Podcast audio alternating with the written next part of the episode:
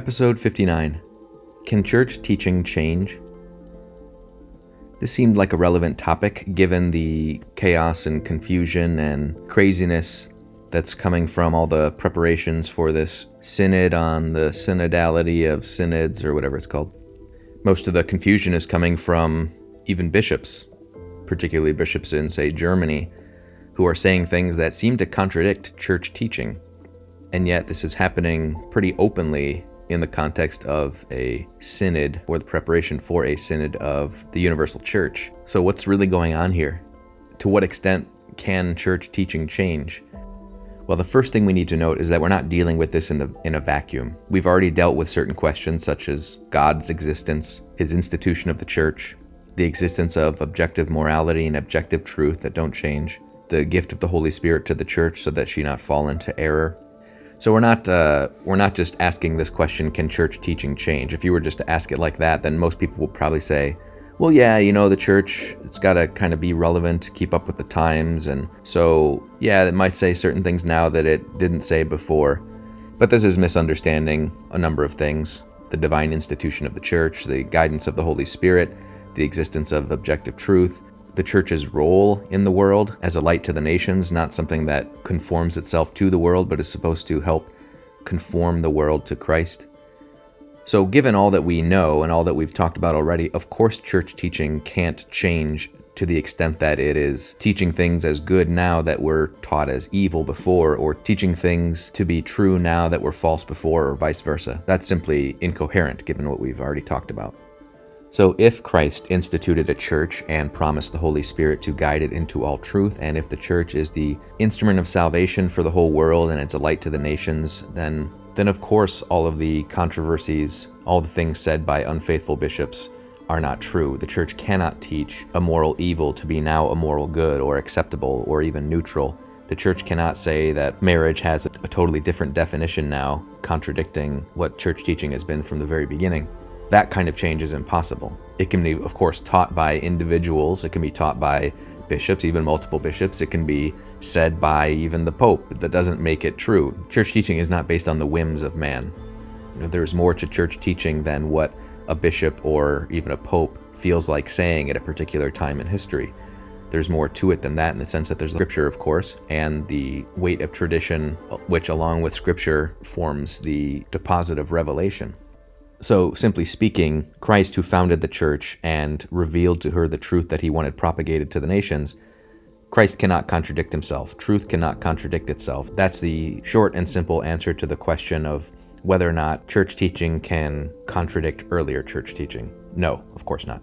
But it's of course clear that the articulation of church teaching, the body of teaching that we have, say, in the catechism, is much larger than, say, what the church had in the, in the beginning it's articulated more. There are things that we would say now, specific things that we would teach now that perhaps the early church or even the church throughout uh, the centuries didn't say or didn't have as codified or formalized church teaching. So, what's the deal there? It seems that there is change in church teaching. Remember that we say that the deposit of revelation, everything that Christ intended to reveal to us, he entrusted to the church once and for all when he came, and that revelation ended with the death of the last apostle because the apostles were Christ's special bearers of revelation. He revealed himself to them in a unique way, and they taught what he said and did. And so revelation ended when the last apostle, that is John the apostle, died. So nothing new will ever be added to revelation after that moment in history. So, how can we account for us teaching things that maybe St. Peter or St. Paul wouldn't have explicitly taught? The answer lies in viewing the church as an organic body, like a living body that has self knowledge. We've talked about that before in how uh, the church decided on the canon of Scripture, for example. That through her liturgy and through her her life, and of course through the guidance of the Holy Spirit, she came to an understanding of things, a clearer understanding of things. And so that's how we account for changes, or rather, more accurately, developments in church teaching. that the church always believed, for example, that Mary was the pure, virgin, sinless mother of Christ, mother of God, and that part of that was articulated in the early centuries, that she was perpetual virgin, that she was mother of God. We talked about that at the Council of Ephesus. And there was always an understanding that she was free of sin, or at least uniquely holy among all other human beings. But this wasn't articulated until the 19th century. So it's not as if uh, Pope Pius IX in the 19th century was like, you know, I feel like saying that Mary is conceived without original sin. No. It's just that the church, through her life and liturgy, came to the understanding, a more accurate or more explicit understanding of the nature of Mary's holiness. And even that was understood in the early church, just not articulated in a formal way in church teaching. If that seems shady to you, consider that Christ's divinity wasn't even formally taught by the church until the Council of Nicaea in 325. And of course, that's very early, but it's still three centuries after the death of Christ. Are we to say that the church didn't believe and didn't teach Christ's divinity until then? Of course it did. It just didn't formalize it in the context of a council because it was never doubted. And so a lot of these developments, so to speak, of church, of church teaching are really just articulations of teaching that is held either implicitly or in seed form from the very beginning, and usually on, on account of some controversy or some doubt of that teaching. And so the church then needs to articulate to safeguard the faith what exactly she believes to be revealed by Christ. And consider the knowledge of humanity in general. This is how things work. Of course, not guided by the Holy Spirit, so it's not the same thing, but even so, there's a body of knowledge that we have, certain principles that we have, and over time, we kind of flesh out those principles and understand things more uh, more perfectly, more thoroughly. Now, of course, unlike the church, the whole body of human knowledge, natural knowledge, scientific knowledge is prone to error, and oftentimes we we progress because of the error. We see the problems in our thinking and we correct them, etc. But in general, there's a lot of times where we understand certain principles about how the world works, and we don't follow those principles to their logical conclusion until much later. So that the church, as not just a divine institution, but also as a human institution, a communion, a group of human minds, both across the world and across time, that the church would only come to a more perfect understanding of the divine mysteries over centuries, that's perfectly reasonable. Not not even just reasonable, it's what we would expect because we are the, the church is made up of human beings and human beings don't understand things all at once. Their understanding of things develops and increases over time especially because here we're talking about divine mysteries realities that we can never comprehend fully even in heaven. So the fact that we are human beings with limited minds and that we're dealing with realities and truths that exceed our comprehension that accounts for why the church only explicates or articulates certain elements of the content of Revelation much later than when Christ gave it.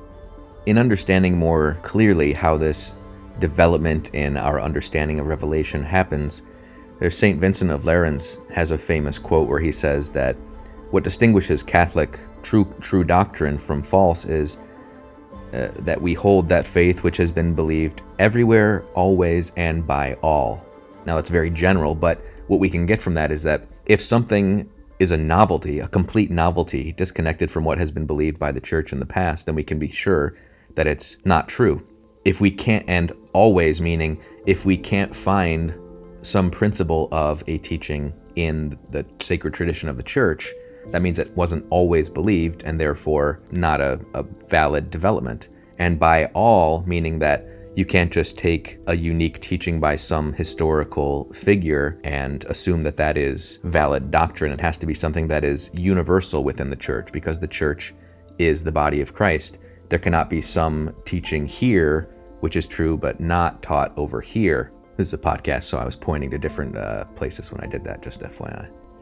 So we're not dealing with an evolution of doctrine, which is what most people are tempted to think, because as we've said before in other podcasts, evolution is the lens through which we view everything now. And we just assume that as history goes on, we come to more truth, and that what comes later is always better, and that something can evolve entirely differently from what came before it. That's not what we're dealing with here. We're not dealing with evolution or progress in the normal sense of the word.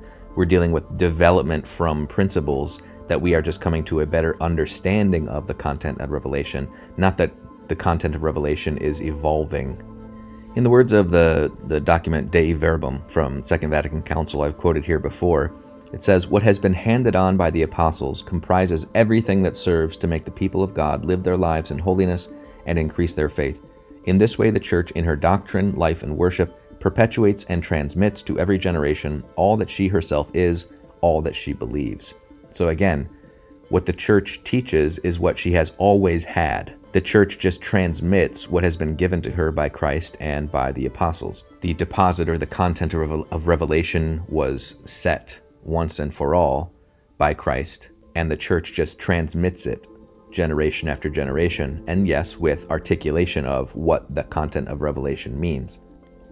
A more thorough account of the development of doctrine was given by uh, Blessed John Henry Cardinal Newman, who's an English convert to the faith from Anglicanism, and his treatment of development of doctrine is one of the more famous. And he had a, an essay called An Essay on the Development of Christian Doctrine, and he gives seven characteristics of what are real developments, authentic developments of church doctrine, seven criteria that we can look to to see if a particular teaching is an authentic development what it, from the content of revelation. And the first one he calls unity of type and basically, it means that there is a consistent reality present in a teaching, a consistent principle or consistent content, despite the change of name. So, if, if something is said differently, can we identify that the content of that teaching is still the same despite the change in name? That the ideas remain the same even if they're called differently?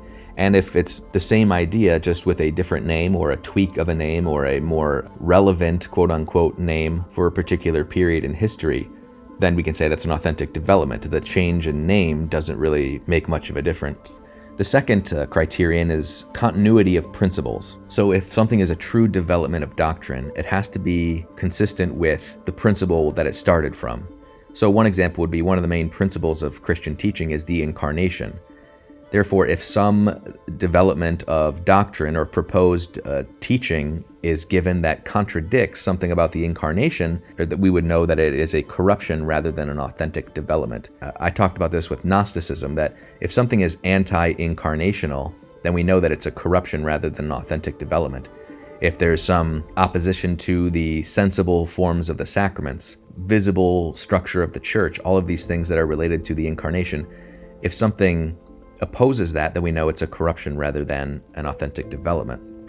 A third criterion is the power of assimilation, and that basically means that if there's a strong, authentic idea that comes from God, then it's able to take in other things, like a body takes in nutrients and assimilates it into the body. So, one example of this would be St. Thomas Aquinas teaching the theology of the Christian faith, taking in ideas that come from, say, pagan philosophy because they are they happen to be true, so they can be assimilated into uh, the Christian faith. The concepts of Aristotle and Averroes and Avicenna, even though they're they're pagan or Muslim philosophers, the elements of truth that they teach can be assimilated by the faith. That shows how robust the Christian faith is, that it's not afraid of other things. It can use truth wherever it finds it and assimilate it into itself to help make it more clear. The fourth criterion that Newman gives is called logical sequence. And that's pretty self explanatory that if something can be seen to be a logical consequence or logical outcome of a prior teaching, then it can be considered revealed. Uh, one example of this would be defining that Christ had a human will. That came later in church history than defining that Christ was true God and true man. But what follows logically from him being true man is that he has a human will, because that belongs to human nature. So that's just one brief example of logical sequence. The fifth criterion is called uh, anticipation of its future. And that basically, it's kind of a flip side of logical sequence. It basically means that in the earlier teaching, you can see some uh, seed or incipient form of a later teaching, that it can be identified even in some small way in the earlier teaching. The sixth criterion is conservative action upon its past. So that means a true, authentic development builds upon past teachings rather than destroys them or undercuts them. it clarifies them, whereas a corrupt doctrine obviously would be one that contradicts an earlier teaching. So that's pretty self explanatory. The seventh and last one is called chronic vigor. And so uh, to explain this, it's just pointed out that heresies are always pretty short lived, and we can look at the body of Catholic teaching and see that it's had vigor or strength over a long period of time. And so that points to the validity and truth of all of its teaching, even the later developments in doctrine. So I would recommend that you read the essay on the development of Christian doctrine because I just gave a very, very brief, bare summary, and Newman explains it in great detail and gives a lot of examples. And it's very helpful to understand how it is that the church can teach things that seem to be new and if you hear someone teaching something, even if it's a bishop or a pope, how do you discern whether or not what they're saying is an authentic development of doctrine or if it's a corruption and a falsehood? These, these seven criteria are very helpful. And when applied to some of the issues that are brought up in this synod on synods and synodality of synodality synods or whatever, uh, you can easily throw out a lot of the things that are being talked about, like floating the idea that contraception is now morally acceptable or that marriage can be redefined to mean also same sex marriage. These are obvious contradictions of previous teaching. They're not present in any seed form in early teaching of the church. They're not anticipated by any past teaching. They contradict past teachings. Uh, so it's very clear that these things are not authentic developments, and therefore they can never become authentic church teaching. So all the preparatory remarks about the synod, all it's doing is causing confusion. But you can wade through that confusion by uh, thinking about what true development in doctrine really is and what a corruption of doctrine is. Thank you for listening to Catholic Daily Brief. Please share this podcast with your family and friends and consider becoming a member at patreon.com slash Catholic Daily Brief. God bless.